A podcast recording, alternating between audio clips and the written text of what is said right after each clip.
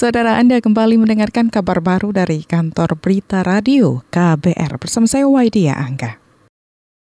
Kedua putra bekas Presiden Susilo Bambang Yudhoyono, Agus Harimurti Yudhoyono atau AHY, dan Edi Baskoro Yudhoyono atau IBAS, beserta pasangan mereka mengunjungi Presiden Joko Widodo di Istana Merdeka. Dalam momen lebaran ini, AHY mengatakan pertemuannya dengan Jokowi tersebut untuk memberi ucapan selamat lebaran. Ini walaupun sedikit terlambat karena tadi harus ziarah dulu, tetapi saya berterima kasih uh, Bapak Presiden dan Ibu Negara menerima kami dengan sangat baik, suasananya sangat kekeluargaan. Saya tahu beliau persiapan berangkat menuju Solo. Yang jelas dalam kesempatan ini tadi saya menyampaikan selamat Idul Fitri, yang kedua tentu ucapan terima kasih yang sebesar-besarnya atas kesediaan beliau menjadi inspektur upacara dalam sebuah prosesi pemakaman militer yang begitu terhormat bagi ibunda kami tercinta.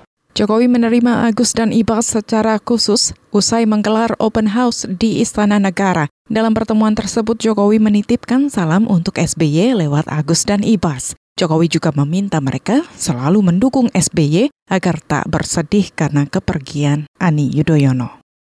Kita beralih ke informasi selanjutnya. Menteri Perhubungan Budi Karya Sumadi mengklaim peluang investasi maskapai asing ke Indonesia tetap menarik meski pemerintah menetapkan banyak syarat yang harus dipenuhi. Budi tidak bisa menjamin investasi maskapai asing tersebut akan menguntungkan karena sebelumnya pernah ada Tiger Air Mandala dari Singapura dan tercatat bangkrut. Ya kalau menjamin kan nggak bisa, namanya juga upaya ya. Jadi ini kan suatu upaya, upaya kan harus kita upayakan berhasil. Nah, satu kalau nama upaya nggak boleh melanggar hukum. Jadi mesti kabutage ya. Dan kedua mesti kombinasi antara jalur gemuk sama jalur perintis itu harus. Ya. Kalau menjamin kan saya nggak bisa, tapi kita dukung itu semuanya. Budi mengatakan pemerintah masih mengkaji wacana mengundang maskapai asing untuk beroperasi di Indonesia sebagai strategi mengatasi tarif tiket pesawat yang mahal. Budi meyakini layanan penerbangan oleh maskapai asing dan maskapai lokal yang proporsional bisa mendorong terciptanya persaingan yang sehat. Dengan demikian, pasar akan membentuk harga yang kompetitif.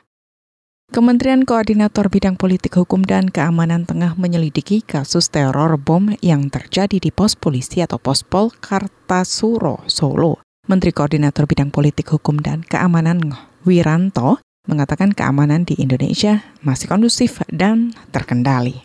Iya, sudah mendapat laporan kita sedang diselidiki secara lebih mendalam. Apakah itu lone wolf? Lone wolf itu artinya individual atau dalam konteks unit ya, atau terkendali oleh suatu kelompok teroris tertentu. Selama ini masih dalam kajian. Demikian tadi Koordinator Bidang Politik, Hukum, dan Keamanan Wiranto. Sebelumnya, seorang pria berinisial RA meledakkan bom di Pospol Kartasura pada Senin malam. Akibat ledakan itu, RA kini dalam kondisi kritis. Bekas pemain timnas Portugal, Nani, menyebut bahwa Cristiano Ronaldo masih layak meraih predikat sebagai pemain terbaik di dunia. Pernyataan Nani itu dilatar belakangi oleh penampilan Ronaldo yang gemilang saat membela Juventus pada musim kompetisi lalu. Di musim pertamanya bermain di Italia, Ronaldo mampu membawa Juventus keluar sebagai juara Liga Italia dan meraih trofi Supercoppa Italiana.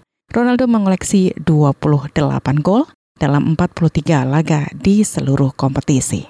Demikian kabar baru dari KBR, saya Waidia Angga.